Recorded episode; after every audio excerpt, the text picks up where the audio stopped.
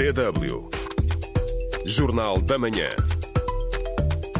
Muito bom dia a todas e todos os ouvintes da DW África. Vamos aos destaques do Jornal da Manhã desta terça-feira. Sociedade Civil Angolana ficou de boca aberta com a afirmação de João Lourenço à liberdade de imprensa em Angola. Estamos todos surpresos e a nos questionarmos que indicadores terá tido o senhor presidente para afirmar que há crescimento do jornalismo em Angola. Em Moçambique, o Niassa continua a ser palco de desflorestação ilegal. Por pagar a licença lá, acha que deve explorar em todo o sítio onde que ele quiser. Conversa com aquelas comunidades sem o nosso conhecimento.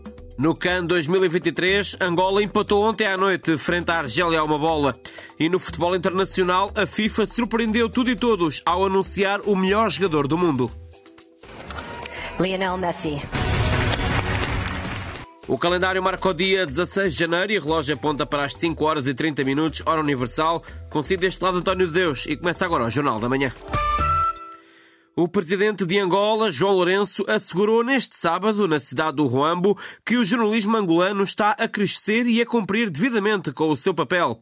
Durante uma conferência de imprensa realizada no âmbito da sua visita de trabalho à província do Ruambo, João Lourenço elogiou o desempenho da comunicação social e destacou a evolução positiva em comparação com o período do Partido Único, enfatizando a existência atual da liberdade de imprensa. Contudo, as declarações do presidente de Angola tem gerado reações entre organizações e observadores. O Miss Angolia, Angola e a ONG Omunga manifestaram surpresa perante a afirmação de João Lourenço sobre a liberdade de imprensa no país. Os detalhes com Manuel Luamba. As declarações em questão foram proferidas durante um balanço de dois dias de visita à província do Ambo, onde o presidente foi questionado sobre possíveis interferências no trabalho dos jornalistas. João Lourenço assegurou que o jornalismo angolano está a desempenhar o seu papel de forma adequada, o que causou perplexidade a André Mussamo, presidente do Miss Angola. Estamos todos surpresos e a nos questionarmos que indicadores terá tido o senhor presidente para afirmar que há crescimento do jornalismo em Angola, a não ser que queria se referir ao facto de o Executivo ter construído um imponente centro de formação que está sediado na província do Ambo, porque não vemos outra razão suficiente para uh, trazer tanto otimismo e fundamentar uma afirmação de uma figura àquele nível. O presidente do Miss Angola explica que, na prática, verificam-se todos os dias o que chama de sintomas de limitação à liberdade de imprensa no país. Sabemos da reclamação dos outros protagonistas da política angolana, que não têm acesso eh, aos mídias, portanto, não há equilíbrio neste processo de intermediação entre as mensagens dos protagonistas eh, da política e o público destinatário, que são os eleitores. Sabemos eh, do facto de, de forma propagandística, a mensagem do governo ser propalada até exaustão. Eh, e sabemos eh, do facto dos meios estarem numa asfixia porque o sistema político e econômico não permite saúde financeira a estes meios. É por falta desta saúde financeira que muitos jornais deixaram de existir, sobrevivendo apenas o novo jornal, que recentemente foi alvo de ataque. Por sua vez, João Malavindel, coordenador da ONG Omunga, argumenta que a liberdade de imprensa não pode ser avaliada apenas pelo surgimento de mais rádios e sites noticiosos. Então, quando, por exemplo, tu tens uma imprensa, sobretudo pública, preocupada, não é, em em fazer campanha, propaganda para o partido no poder. Então, isso de certa forma belisca não é? aquilo que é o exercício, ou seja, a própria liberdade de imprensa. Não é? Quando você ainda é, é, na nossa realidade, é bastante visível a questão da censura não é? em determinados assuntos, o que é que deve é, passar ou não. A discussão em torno da liberdade de imprensa em Angola continua a suscitar debates e reflexões sobre os seus avanços e desafios enfrentados pelos meios de comunicação no país. Manuel Luamba, DW, Luanda. Abrimos agora a primeira janela do espaço do ouvinte desta manhã, em que lhe perguntamos se há ou não, afinal, liberdade de imprensa em Angola. Nos já vários comentários que nos chegaram à redação, o Capanga escreve que não existe liberdade de imprensa. Já o João Kim Monteiro escreve que, relativamente à liberdade de imprensa, não, em Angola não difere até com Moçambique, onde apenas os jornalistas que bajulam os regimes é que podem falar à vontade, pois quem critica é perseguido até à morte. Já sabe que antes do final desta emissão vamos ler mais opiniões de vocês, nossos ouvintes. Ainda vai a tempo de deixar o seu comentário no nosso Facebook DW Português para a África. Pode responder à pergunta do dia no Facebook da DW África. facebook.com barra DW Português. Estamos à espera das suas reações.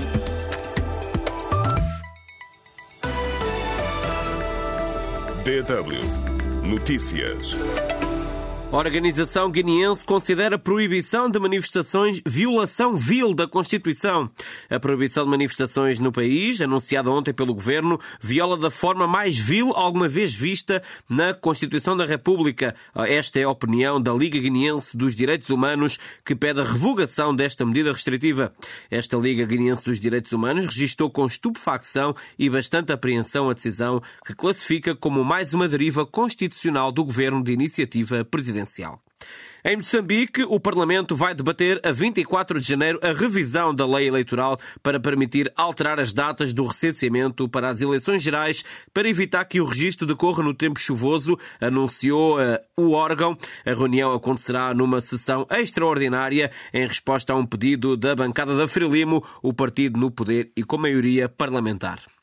O presidente angolano João Lourenço aprovou um, um, acordo no valor de 110 milhões de euros para financiar a recuperação e conservação dos sítios histórico-culturais de Mabanza, Congo, na província do Zaire.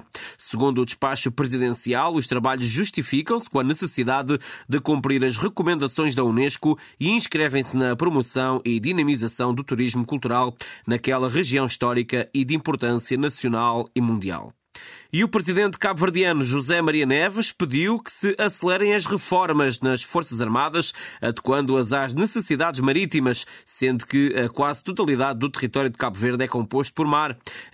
Em concreto, o eh, chefe de Estado apontou a necessidade do reforço dos investimentos na Guarda Costeira, à luz do preceituado eh, no seu plano estratégico de desenvolvimento, destacando assim a anunciada aquisição de uma aeronave para missões de fiscalização e transferência de doentes.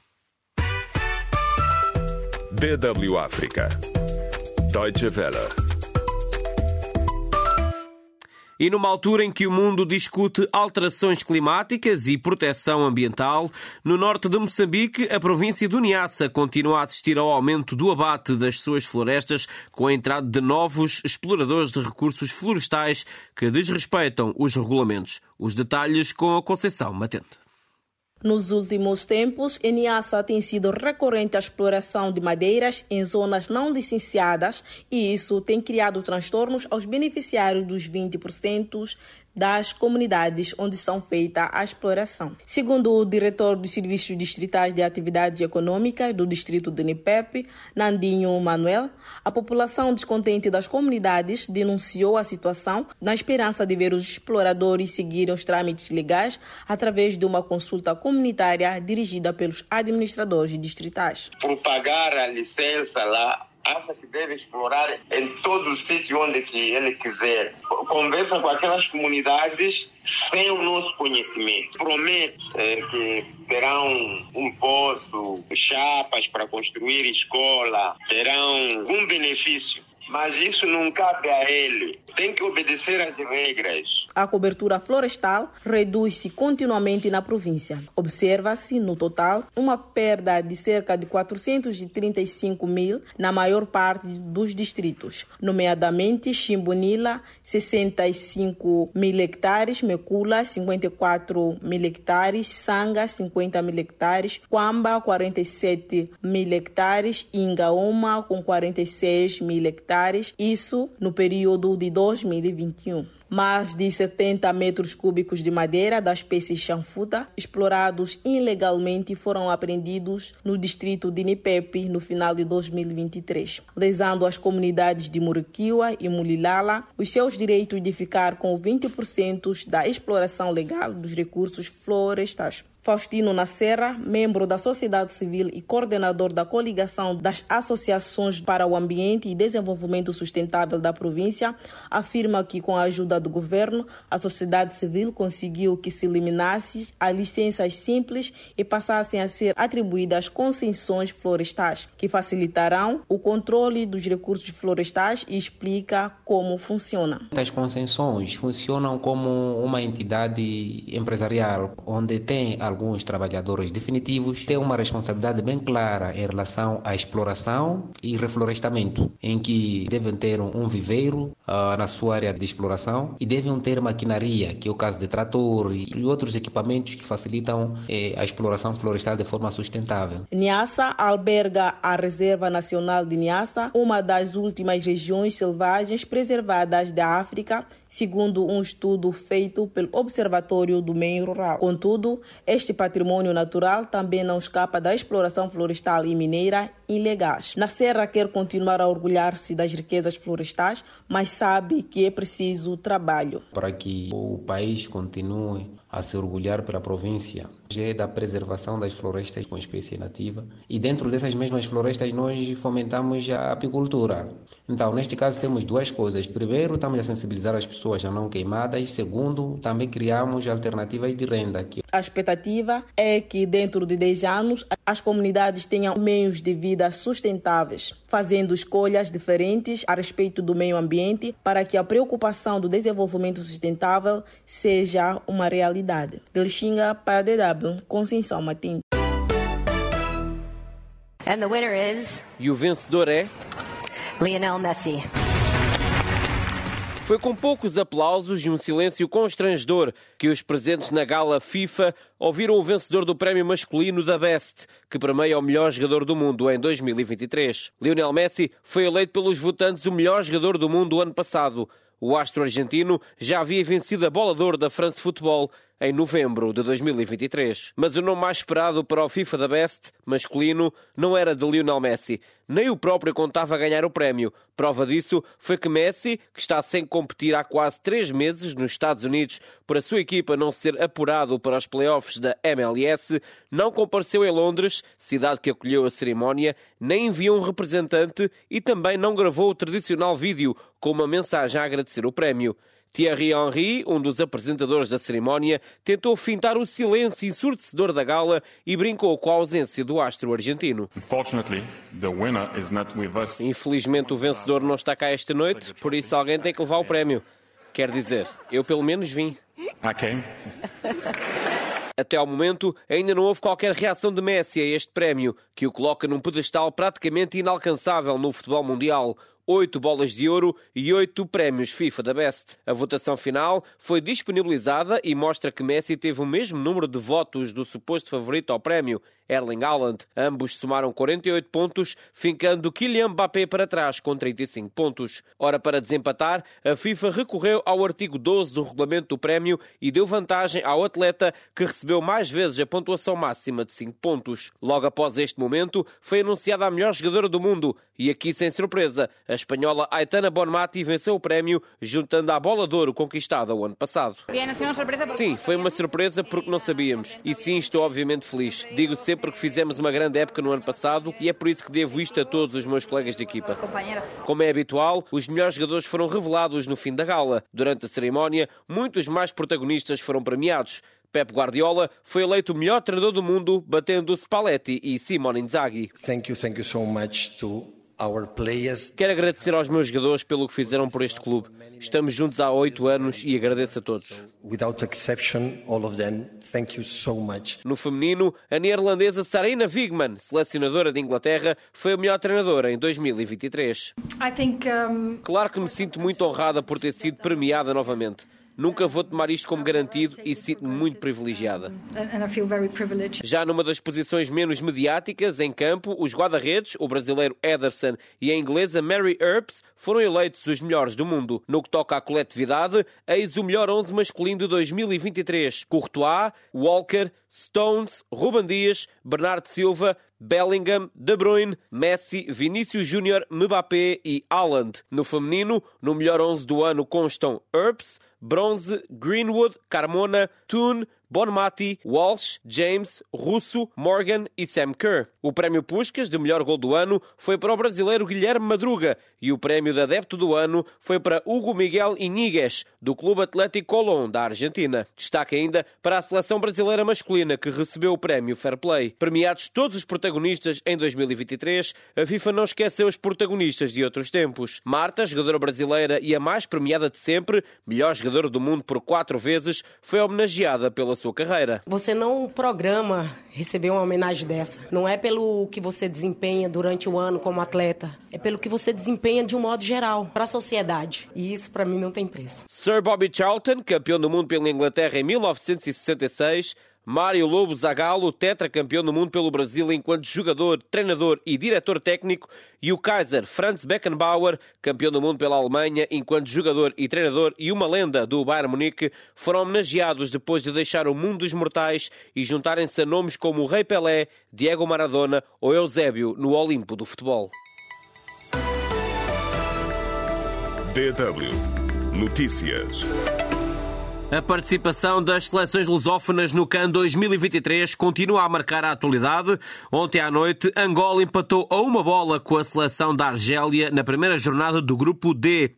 As quatro seleções dos países africanos de língua oficial portuguesa fecharam a primeira jornada com apenas uma derrota, a da Guiné-Bissau diante da Costa do Marfim. Angola, repito, empatou ontem com a Argélia. Bom dia, Brian Madarame. É caso para dizer que os Palopes estiveram bem na primeira jornada. Viva, bom dia António, bom dia também ouvintes da DW África. Angola empatou com a poderosa seleção da Argélia por uma bola eh, no Estádio da Paz em Boaqué, no norte da Costa do Marfim. Este é o segundo empate entre as duas seleções em fase final da Taça das Nações Africanas. Em 2010 as duas seleções tinham empatado a zero, também a contar para cá. No jogo eh, desta segunda-feira, Boneja eh, abriu o marcador a favor dos argelinos aos 18 minutos, enquanto Mabulu aos 68 minutos apontou o gol de empate para a favor da seleção angolana de futebol. Com este resultado, a Guiné-Bissau é o único país da hum, língua oficial portuguesa nesta edição da CAN que não marcou e também perdeu o seu primeiro jogo. Cabo Verde, tal como tínhamos dito, venceu por duas bolas a uma a seleção do Ghana e Moçambique empatou 2 a 2 com a seleção do Egito. Nesta terça-feira, António, as quatro seleções voltam a treinar aqui na Costa do Marfim. Obrigado, Brahma Darama, e continuação de bom trabalho. Lembramos os nossos ouvintes que podem acompanhar todas as informações deste CAN 2023, que se joga estes meses de janeiro e fevereiro de 2024, ao segundo no nosso Facebook e site DW Português para a África, um acompanhamento ao pormenor das seleções dos PALOP, com enviado especial da DW África à Costa do Marfim, Brahma Darame. Ontem jogou-se o terceiro dia do CAN, para além do empate de Angola com a Argélia no grupo D, os Camarões também empataram empataram uma bola com a Guiné-Conakry. Já no grupo C, o Senegal, campeão, em, campeão na última edição em 2022, começou a defesa do título com uma vitória redonda por 3-0 sobre a seleção da Gâmbia.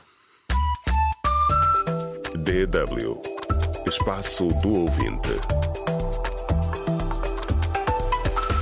Muito bem, estamos a sensivelmente 1 minuto e 10 segundos do fim da nossa emissão desta manhã de terça-feira. Abrimos agora a, a, segunda e última janela do espaço do ouvinte desta manhã, em que lhe perguntamos se afinal há ou não liberdade de imprensa em Angola. O Marcelino Dalla Marcelo escreve-nos que, no verdadeiro sentido da palavra, não existe uh, tal frase, uh, neste caso, tal sentimento em Angola. Já o Tilson de Almeida diz que nunca ouviu falar de liberdade de imprensa em Angola e também em Moçambique e diz que quem fala a verdade é perseguido. O Tiolia Manuel também escreve que não, não há. E Edson Yanombe escreve que Moçambique e Angola, no que toca à liberdade de imprensa, são farinha do mesmo saco.